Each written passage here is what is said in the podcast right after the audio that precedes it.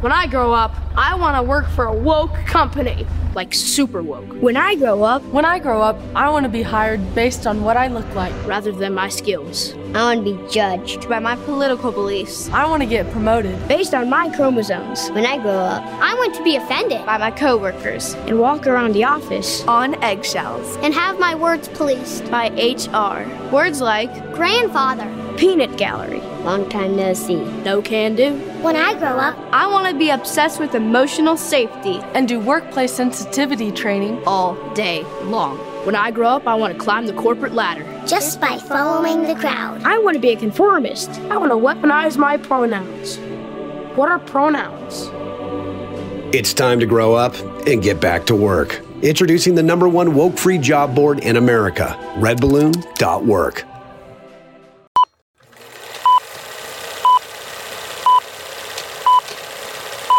I have nothing to offer but blood, toil, tears, and sweat. We have before us an ordeal of the most grievous kind. You ask, what is our aim? I can answer in one word. Victory. Victory in spite of all terror. Christians need to meet systematic unbelief with systematic belief. It's time to bring every corner of life under the lordship of Jesus Christ.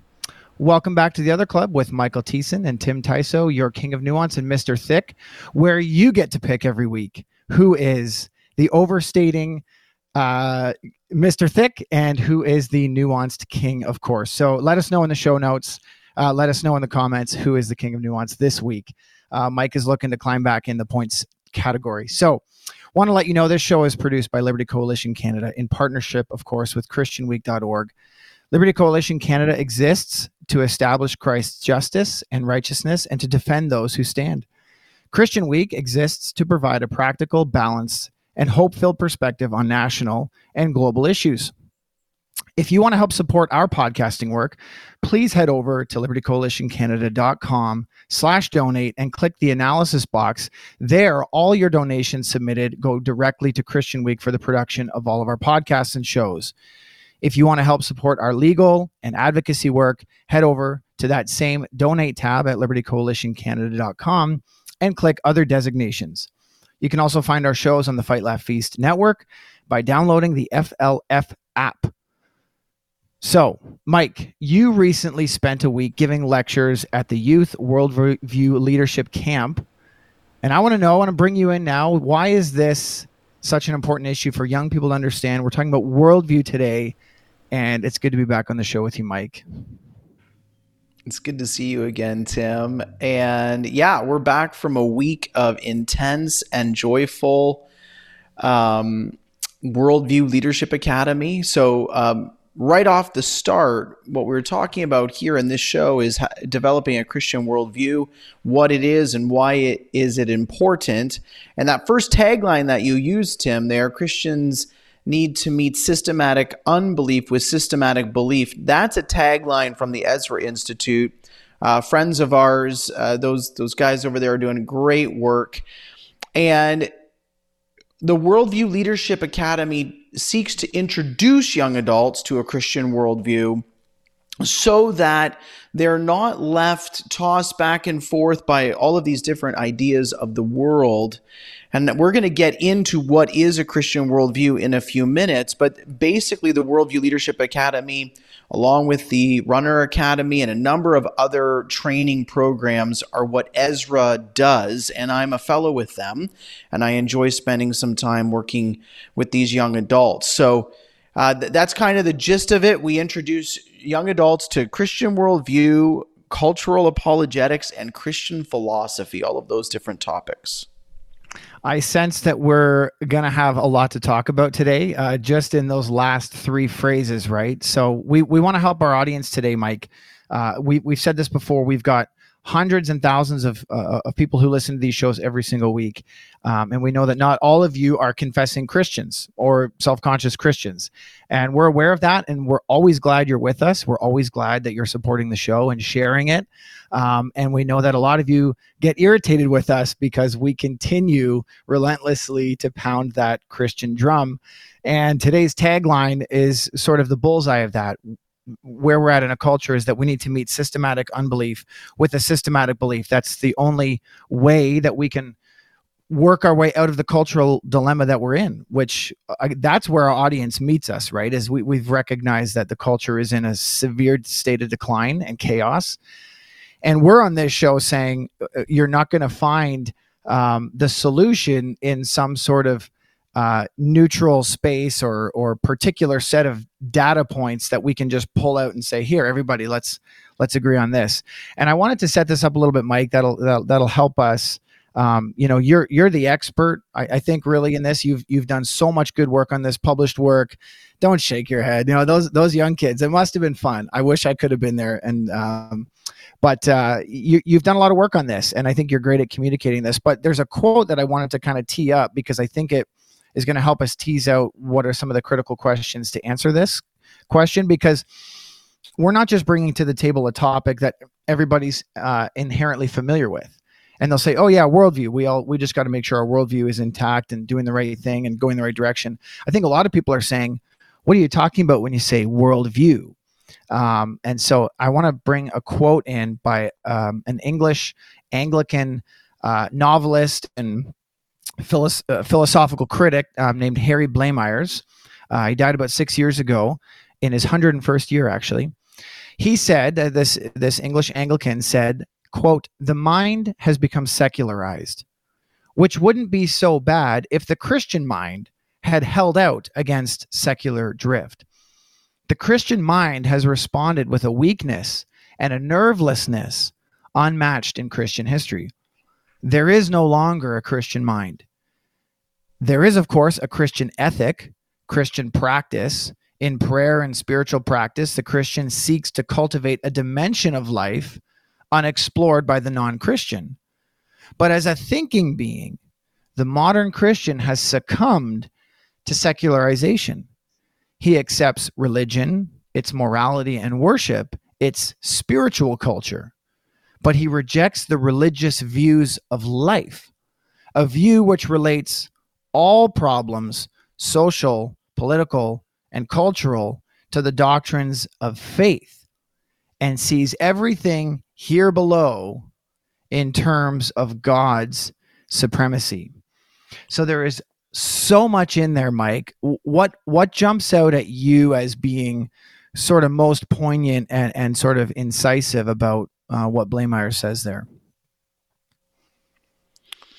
So I think what we have to understand is what Blamire is getting at here is the Christian's ability, and, and we've heard this for you know decades in the church in, in, in growing up to the church we've we've heard of the idea of a sunday christian you know the christian who can go and be involved in religious ritual so they can go they can they can sit or they can stand when they're told they can pray they can lift their hands they can worship they can sing. They can open up the bible and listen to sermons and they accept and that's what he's getting at in prayer and spiritual practice. You know they can go home and they can do bible devotions. They can read things like the daily bread or, or kind of more sophisticated christians would be uh, looking to you know spurgeon's uh, mornings and evenings for devotional reading. And they can they can actually accept a number of religious behaviors well but what they haven't done, and this is what he's getting at, is they haven't recognized God's supremacy throughout all of life. And so when they walk out into the real world, all of a sudden these these private beliefs seem to quite naturally fall under um, or, or evaporate from a room full of individuals who would say, well, um, that's a nice private belief, but in the public world, that just doesn't work. And and where a Christian worldview, you know, comes into uh, into play here is cultivating those thoughts and those um, those applications of God's word out into the out into the real public space, utilizing a vision of the world, which you get from Christ and Christianity, which then enables you to have a vision for the world. So if you, if you were to look at any basic worldview training, it begins with that thought of your worldview is your vision of the world. So you're receiving facts mm. and you're receiving, you're, you're interpreting the world around you through a certain lens. And just like the glasses on your face, you, you, if you were to tint those glasses, you would actually see the world differently. So Christians are interpreting the world around them based on the premises that they get from scripture and then also from scripture that turns around and says okay so now i have a vision for the world and so it's it's both receptive and then it is prophetic in the sense of I, I i hear the words of god for his creation and then i turn around and i speak the words of god to creation in order to build society. And we're going to talk about that a little bit. And Tim, just so I- before I just before I wrap it up, I, I want to just explain, you know, these these four little basic lines. So your worldview is your most basic beliefs about life and the world. And again, I'm saying we're saying a Christian gets that from faith in Christ through the revealed word of God. Then it is also your answers to the big questions of life um, the ultimate questions of life. Why am I here? Where am I going? Is there a purpose? Um, and then, like I just said, it's how you interpret the world. And then it is your starting point for decision making and mm-hmm. for dialogue. And, and so, in all of those ways, it's this vision of, and it is a vision for. So, if I could clarify one thing, um, because in all of that, um, a lot of our listeners, I think a lot, and people outside the show, maybe people our listeners want to reach to help um, bring on board with some of the changes we we would like to see in our world. Uh, they would say, well, so Christians have a worldview. That's something they've chosen. You know, they they work at life through a worldview, um, and and that's that's a religious decision. Whereas me, they may say, I I myself don't need a worldview. I, I don't have a particular uh, set of convictions yeah, or beliefs. point. I I go through life, unlike the Christian, open to any possibility. I go through life open to the facts, open to science. I will go wherever the truth leads. I don't have a pre-commitment to anything, um, and I think a lot of Canadians, um, a lot of in, thinking Canadians, I think would very sincerely hold to that view. And this is where we're actually trying to pierce that bubble. We're trying to pierce that misconception. The the premise of this show today is that you do have a worldview. You're working with one right now. You're listening to this show through your worldview, and you you may not notice it. It's like if you're born with a pair of glasses on, you've never taken them off, you don't realize you have them. You are already interpreting the world through your worldview. and the reason we say that is, and make Mike, maybe you can correct me on this, but I would almost reduce the definition of worldview to your worldview is simply your faith commitment. And that is to say, what do you believe is ultimate about this world? Is it the physical material this world is made of? Is it that there is some sort of pervasive spirit that unifies all material, that we are ultimately all one, all all creation? is your view that truth cannot be known is that is that your ultimate commitment that no one can know anything so so what is ultimate to you is it language is it sexuality like freud said? I mean they, there's lots of different suggestions as to what has what is ultimate for those who do not accept god as ultimate which Blamire said accepting god as supreme in all things. What is ultimate? Your your worldview is defined by what you choose to center as ultimate, which means to what do all other things in your experience answer? What is the first ranking um, and first order priority in, in your world? And to and then how does everything else su- conform to that and subject itself to that? So so that's what we're arguing is everybody has a worldview commitment something is ultimate for everybody, and that is your faith commitment. That is your moral and, and and you derive morality and decision making and the big questions like you said out of those things but you have to start with acknowledging and discovering what is ultimate for me. Um, so maybe you can jump off that mike and kind of talk about how do you discover what that is? Um, and, and how do we begin to formulate a worldview consciously as opposed to passively or just you know whatever the whatever the mob is doing? Because a, a mob worldview um, tends to get you run off a cliff with no idea where you're going. Okay, so yeah, uh, hold uh, hold your horses on that one, Tim, because I know you kind of want to get into some of the specific popular worldviews that are out there right now. And you just nailed pantheism. You just nailed naturalism. You you nailed some things that um, that we need to unpack right now. So let's just go back to this idea of the ultimate assumption. So, so your worldview is your ultimate premise or your ultimate presumption. I presuppose.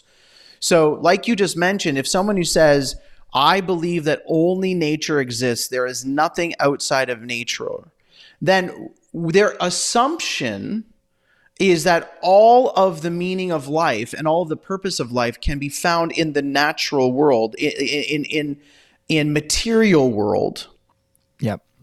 And you ask them then, okay, what are the root causes for A or B, and what are the what, what are the root goals or what are the ultimate goals? And it's it ha it has to be reduced to my physical pleasure. So so a naturalist ultimately has to um, in some way land at this reality that life is about physical pleasure, which, you know, it leads to hedonism or nihilism or all of these other isms. You know, pantheism that you talked about there, Tim, when someone says, well, I believe in God, but God's, you know, just in and of everything. Okay, well, the ultimate assumption there is that there's no personal accountability. That that that right. there's no there's no personal offense and there's no personal virtue. So the the pantheist is left to describe to, to try to discover right and wrong in this very non-personal way. You, you, can't bump into a Buddhist who says, you know, I, you know, um, desire is a problem, and and you unpack that and go, oh, so then your goal is to remove yourself from all desire. That's a very impersonal world to live in, and of course, then Christian theism is the we presuppose God exists. God has a plan for the world. He is sovereign over creation, which means he's when we say he's sovereign, we we typically mean he's in control, but we also mean, and we get this from Colossians one, that he deserves control. So mm-hmm. it, it's it's not just the fact that we recognize God's in control, but we recognize the fact that God deserves our obedience. That's what we mean by God's sovereignty. So, in these three different worlds, you can see how quickly some of those popular things that we're going through, and I'll throw the baton back to you for this one, lead to some of the ethical situations that we face or the ethical systems. So, if you believe that you're only material, uh, meaning that that you that you're only your only cells and those your your only body um, that that there is nothing, there, there's no God beyond the natural world, or if you believe in an impersonal deity, which which doesn't judge you based upon right and wrong, but um, but about this this balance of nature.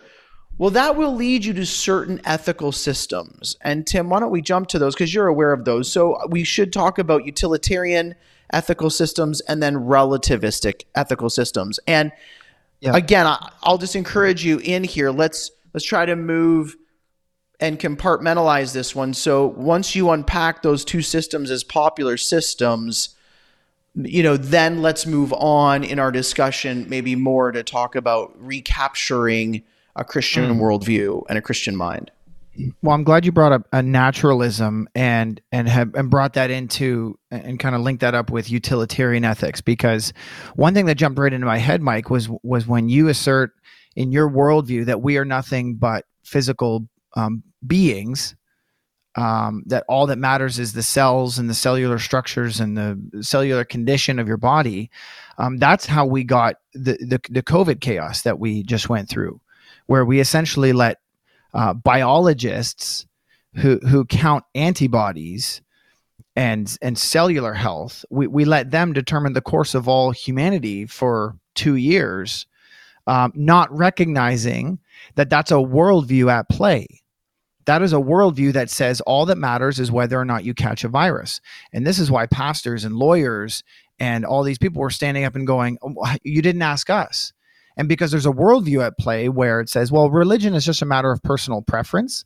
Um, and so that's why religious people who were told, uh, who, who continued to worship and d- devote themselves to God, they were called selfish because the worldview behind that says there is no actual God there is a god of your own making or imagination and that's fine in a free society but but it's a personal preference which is why selfishness um, was always thrown out to religious people christians especially who wanted to worship and what's ironic is that christians fell into that calling other christians selfish for for worshiping god um, they were taking a materialist worldview as opposed to a Christian worldview.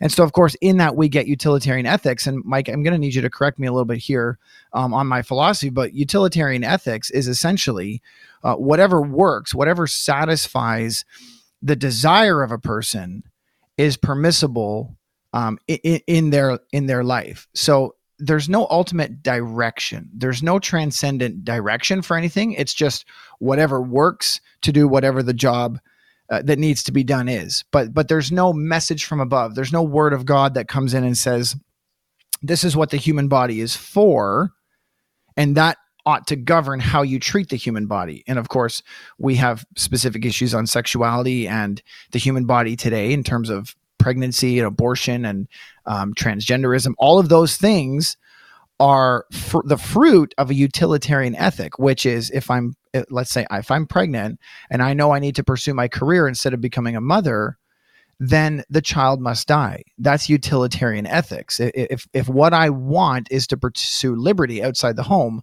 then I'm permitted to do what is required. And so there's no transcendent law that says, hey, that would be wrong and your your desires are not ultimate. There is something higher to which we answer. Um, that's how we get utilitarian ethics. It comes from a naturalist and a materialist worldview where there's no God to interrupt whatever impulses we might have. And, and so, on a point of clarity, there, Tim, what you were describing would be a relativistic um, ethical, like a cultural relativism, where right. it where relative where where the right and wrong is tethered to the individual. And and then that that ultimately works itself out in a utilitarian ethic in in many respects because a utilitarian ethic says what works the best for the most. So there's this battle the the the individual becomes supreme, but then at the same time, the individual has to argue with everybody else and eventually win if the if the individual wants to be left alone.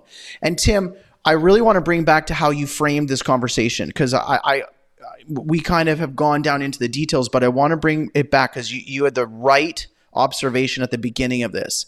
And the right observation is is that the reason why we're talking about this is because Christians at church presuppose that God is real and that they that he's due worship. But then out in the real world, what happens is somebody says, Oh, you, you start with this premise, this going back to your first point, Tim. And the Christian goes, Oh, yeah, that's right. I am totally unfair. I'm not neutral. I am narrow minded. Um, oh, yeah, that's right. Um, you are neutral. You're a great secularist who can reason. And even though you deny God and you deny that men uh, are men and women are women, and you deny that the Constitution actually says these things, you know, uh, I have to give over to you in this area because you're the authority. And and this is why we're talking about this, Tim, because a Christian with a strong Christian worldview understands the starting points of other worldviews mm. and is able to see where other people are coming from and then bring every thought captive to Christ and destroy the other worldviews through the word of God rather than being easily deceived and bullied. Now, look at people have heard us talk about this, Tim lots, but it's this claim to neutral knowledge. And they would say, no, you Christians don't have neutral knowledge, but we do. And the reality of it is, is a, a, Christian who is walking by faith, who has developed a Christian worldview, go, no, no, no, wait a minute. We all start by faith. We all start by faith. Now, this is where my faith begins. This is where my authority comes from. This is how I would apply it. And this is where that then philosophically leads into all of these areas of life. Your and- religious and philosophical assumptions begin here and they lead there. But hey, friend, nobody gets to say you're the neutral player. You're the one who's reasoned your way uh, to this uh, to this time in history. Right, and can and I just want to bring up something that our listeners might remember, and that's when we did uh, the Liberty Lounge, and we responded to an email from a uh, from a, a, a person on YouTube who said, you know, you religious wingnuts, you're just as bad as the leftists because you have these these biases that you're bringing in, and you're essentially just leading the blind down the garden path, just like the leftists are doing. What we need to do is come at these um, with with the data and the facts. And it was Matt Halleck on that show from Liberty Dispatch, and I want to give him credit, who said this this is plainly refuted in front of us because what we have in front of us in the gender dysphoria chaos is a very obvious set of data points. We have chromosomes, we have sexual um, organs, we, we, have procreation, we have a natural family structure. All of these things are plain scientific facts and have been for thousands of years. But when a person whose pre commitment is the physical world is not as important as my inner perception, you meet those physical properties as barriers to your religious experience, which is the elevation and the realization and the fulfillment of an inner fantasy. So when you meet those data points, they are they are barriers to overcome to to remove to destroy and that's literally what doctors are now willing to do is to destroy those things such that a person's inner fantasy can be realized or fulfilled in the physical realm. And that's why you, you we just say well look they're just male and female. All you got to do is show them that. But it's the it's the worldview that says the physical world was designed by somebody who had a purpose for it who would say those physical indicators demonstrate a purpose they're not random and they're not inconsequential morally for how we use them. And again, this the secularist might say, "Yeah, but I listen to you guys and I agree with you and I just don't I agree with you without having faith in God." Well, all you're doing is borrowing our worldview.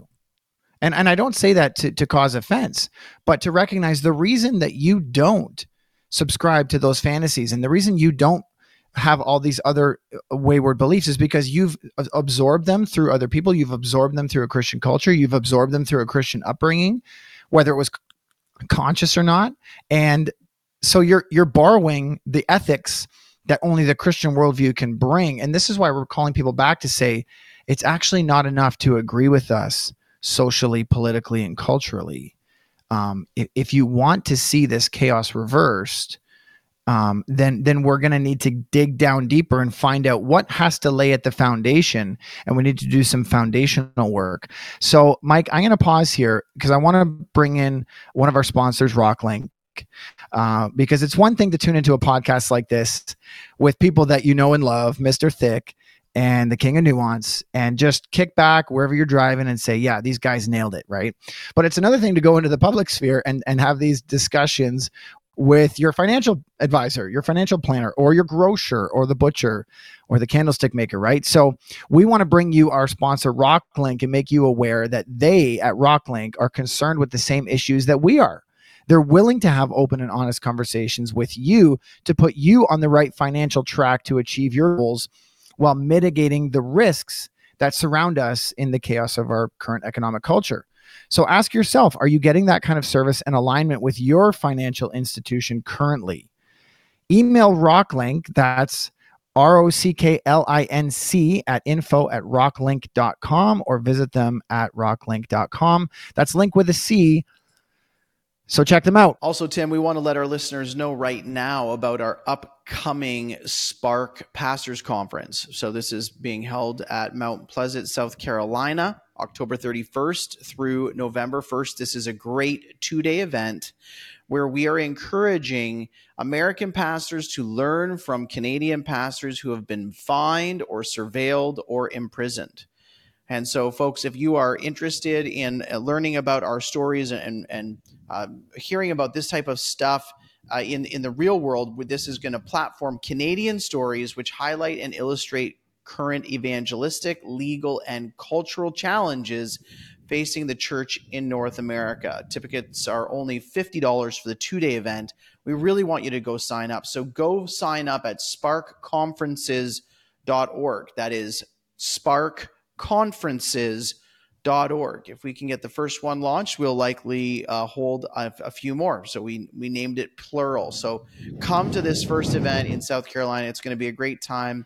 Right when it's getting cold in Canada, you can come down to South Carolina and uh, for our American listeners, again, this is going to help get the word out in America about you know what what happens if, if the church is complacent when it faces all these changes. So let's tell our listeners about that and move on. Tim, you were just talking about worldview, and particularly you were talking um, about um, all of the ways that these ideas um, are floating out there, and Christians tend to think that we're the only ones who have a starting point. And, and, our starting point is somehow narrow minded. That's not the truth. Everyone has a starting point. That starting point is by faith. You are either by faith accepting someone's imagination of the world, or you are by faith accepting God's revealed word about his creation and uh, his vision for the world so I was I was listening, Mike, this week to R.J. Rushdoony, uh, and he had a lot of interesting things to say about. And this is uh, from 1994. This is uh, now a 30 year old material. Uh, and one of the things that struck me that I thought would really fit into this conversation was when he talked about our current culture shifting authority in terms of worldview, in terms of what is ultimate, who is ultimate, what does everything answer to, We've gone from a culture that sees God as that ultimate, and we've shifted that actually to man. So man has become the center of man's world. And that may seem like, well, uh, of course we are. You know, we live with families, we we get married, we have kids. We we are the the dominant species on the planet. We kind of are the center, but what's missing from that in a Christian worldview is to say, yes, we were placed here by God for a purpose to further God's interests and to further God's supremacy and sovereignty on the earth. So that, that's the slight difference. So R.J. Rushdoony says this culture is is attacking with their worldview, and this goes to your point about starting with a narrow-minded worldview, a starting point, and it's only Christians. No, no, no. The secular um, postmodernist who says that man is now God, or at least has the authority and sovereignty of God, has to attack the Christian worldview. So they too have a narrow starting point, which is that they have a target. There is something they need to dismantle if this new worldview is going to flourish. And he said this of postmodern revolutionaries. He said they do not act in terms of a purpose or a direction except to overthrow anything other than the infallible present, which sounds a little bit like kind of philosophical mysticism or kind of some gobbledygook. But what he's saying is the postmodern relativist, if relativism is truly going to stand free in this world, and that means nobody's going to come along and challenge it, nobody's going to come along and attack it, nobody's going to come along and say, hey, you actually are, you were born a man, weren't you? Right? I mean, that is now criminal in Canada to say that to the wrong person. So there is a distinct attack on anything other than the infallible present. You are what you say you are. You can be who you want to be. You can marry or involve yourself sexually with whomever you desire, and nobody can challenge that by fine of imprisonment or financial and and and, and that is just what that's exactly what RJ Rushdoony predicted, which is it's an attack on everything other than the infallible present, and, and all challenges must be removed. So, what we're trying to show you is what's happening in our culture is a battle of worldviews. It, it, it's not just random chaos. It's not just incompetent liberals. It's not just madness of the mind. It's not just craziness. It's not just a culture gone crazy. It's a worldview playing itself out in the very same way the Christian worldview for hundreds of years had been playing itself out, where we would put an end to barbaric practices of of child sacrifice and um, burning people at the stakes, you know, in terms of uh, witch hunts and um, cannibalism and all of these human practices that Christianity um, has has put to the fringes of society. They're being brought back. Um, in a way that is a demonstration that worldview is very powerful in a cultural way. So this is, I mean, in Ontario alone, and I just want to use this illustration, Mike. We have in Ontario what's called All Families Are Equal Act, which has tried to erase the obvious and natural origin of the family and now allows in Ontario four legal parents to be listed as a child's parents, irrespective of the biological relationship to that child. I mean, it sounds crazy, but these are the ways that the natural functions of humanity are being swept aside and now unnatural and superimposed or fantastical sort of um, imaginary visions for society are, are now being imposed even on children. And so there, there's a worldview battling it out. And this is happening in science, it's happening in, te- in technology, it's happening in the economy, it's happening in family ethics, it's happening in education. And so, Mike, let's move the wrap up the conversation with what are the ways that we can build versus influence? And and how do how can we respond to um, to to this very real battle? And how can we get in it if we're not there yet? So the answer to that question comes out of this idea of the infallible present that you're talking about. So the infallible present is just this reference to the human's ability to be you know the the human heart to be a an um, um a, factory of idols uh, just one one thing i want to the next thing i want. And, and and the the human the human experience is so often boiled down to these infallible um anecdotal stories. So I'll give you an example of this. So we, we were we were with a, a, number of Christians over the weekend and talking about something very basic like education. And everybody who listens to this show knows that I have a hobby horse about education. And the basic question that I kept asking the question the Christians in the room was, when was the last time you thought about uh, God's vision for education? Like what does God say about education and what should we do about it? Because if you go, if you went around the room and each person was talking about the different struggles they were having with their young adults and, and what they were going through, and some quite extreme. Uh, you know, some of them were, uh, you know, at some of the most aggressive pro um, LGBT trans um, ideology schools in Scotland, and had moved from their kids being there to you know trying to figure out how to get them somewhere else and, and sending them to a jesuit school where like they're arguing with the jesuit priests about transubstantiation and, and their kids don't understand uh, that the priests need to eat every little wafer that's left over. And and so it's this it's this mass confusion. And i, I just I, I asked a few of these christians when these stories were being told well what does god's word say about education and that's really, Tim, where the conversation ended. Because nobody had thought about building Christian education based upon Christian thought.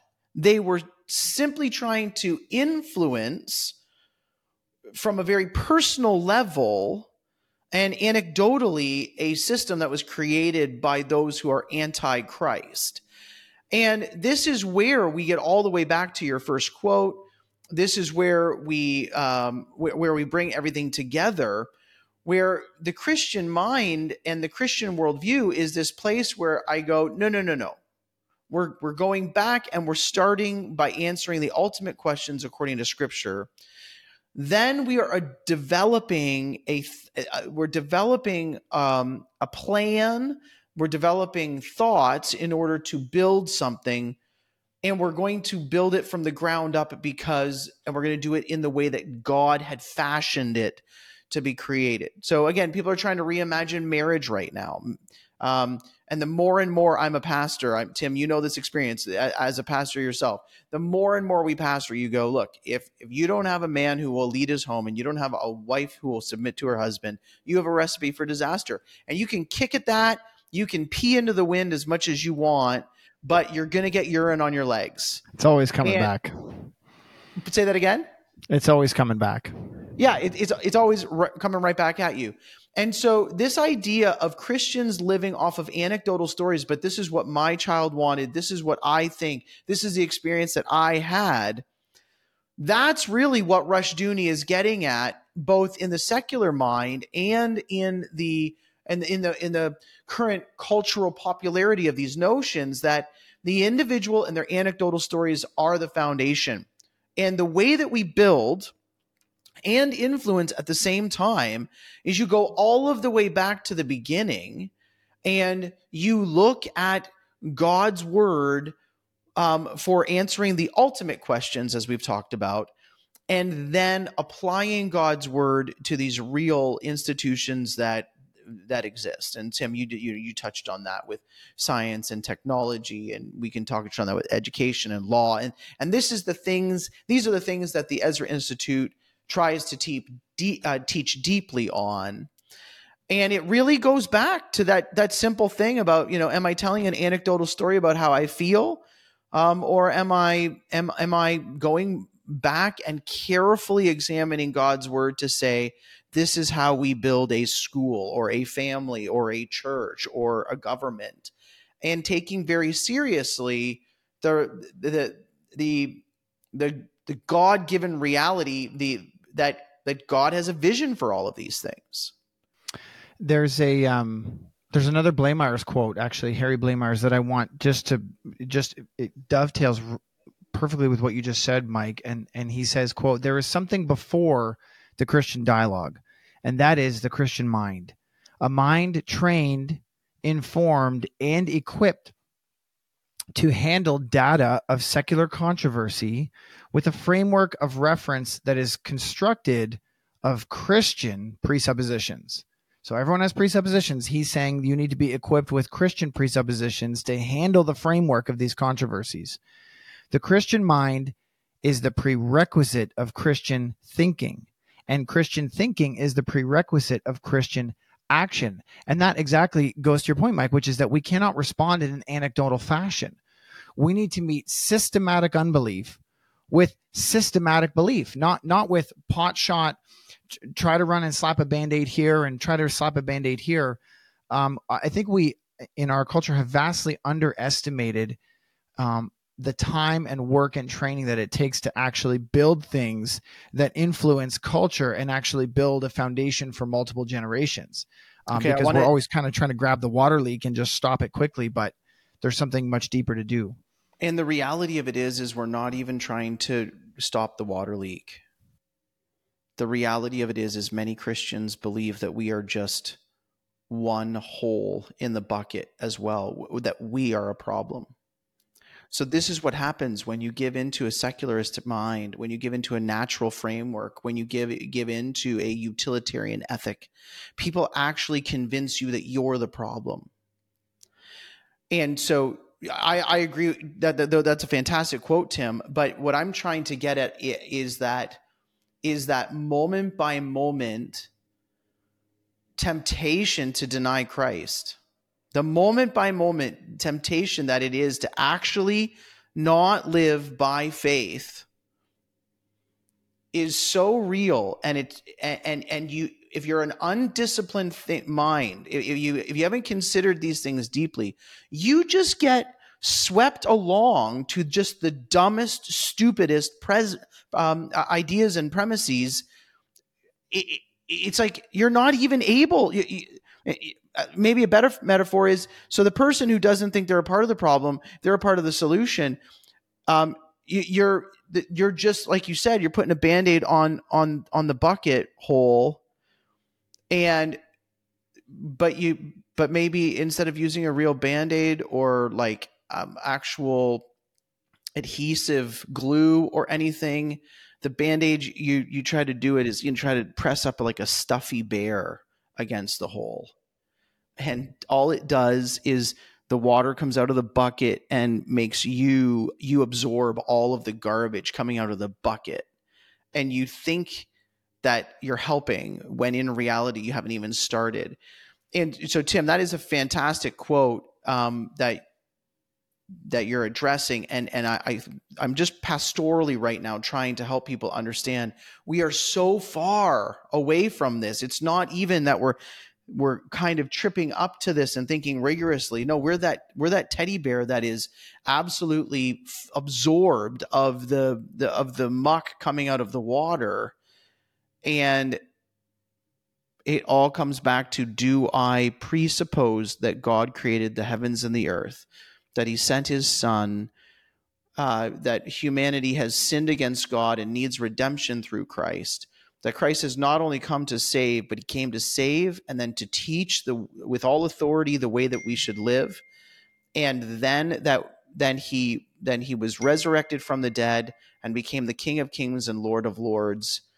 And all of every possible place in the world deserves that we bring Christ into it for the forgiveness of sins for those who will repent and for the restraint of evil and that requires you to stand your ground. And Tim, as you said, as, as this great quote, have a Christian mind. I just want to close with Psalm 115, 2 through 8, because I just I want to really anchor this idea that at the root of our cultural collapse is a religious problem. It is a problem of faith. We are putting our faith in the wrong place. We are putting the wrong thing in the throne where God belongs. Um, and, and we are suffering the consequences. Verse 2 in Isaiah uh, in Psalm 115 says, Why should the nations say, Where is their God? Our God is in the heavens, and he does all that he pleases. That is, God is sovereign. God is in control. Sorry, that's a worldview commitment. Their idols are silver and gold, the work of human hands. They have mouths, but they do not speak. They have eyes, but they do not see. They have ears, but do not hear. They have noses, but do not smell. They have hands, but do not feel. And they have feet, but they do not walk. They do not make a sound in their throat. So that's the contrast between the God of the Bible and the God of Christianity and the and the idols of man. One does all that he pleases, the other can do nothing. The other is the work of human hands, it performs nothing. And then the last verse explains the cultural rot that is at the root of idolatry. Those who make them become like them, and so do all who trust in them. So, what is it saying? When we follow after idols that we make, we become as stupid as the creations that we're chasing and worshiping we do become stupid. We do become crazy. We do become mad, but it's not a random act. It's a religious commitment that leads to insanity, that leads to dumbness of the mouth and uh, deafness of the ears and uh, bluntness of the hands, a lack of skill, a lack of ingenuity, a total lack of, of all the good things that, that, that cause humanity to flourish. And we are in, we are in a crisis on, on every sphere in our culture right now. And so this is why we've claimed at the top we need to bring the lordship of Jesus Christ into every corner. Jesus belongs on Wall Street and in fact owns Wall Street, Bay Street. He owns Harvard. He owns uh, you know you know the halls of power, Congress and Parliament. He, he he not only belongs in those places, he owns them, and they are meant to be directed toward him. And so the the worldview begins with this definition. Why should the nations say, Where is their God? Our God is in the heavens and he does all that he pleases. That's our starting point. And we act in terms of that. So keep following the other club for more worldview discussions, for more philo- philosophical, economic, all the hard hitting subjects, um, Mr. Thick. and the King of Nuance want to help you with that.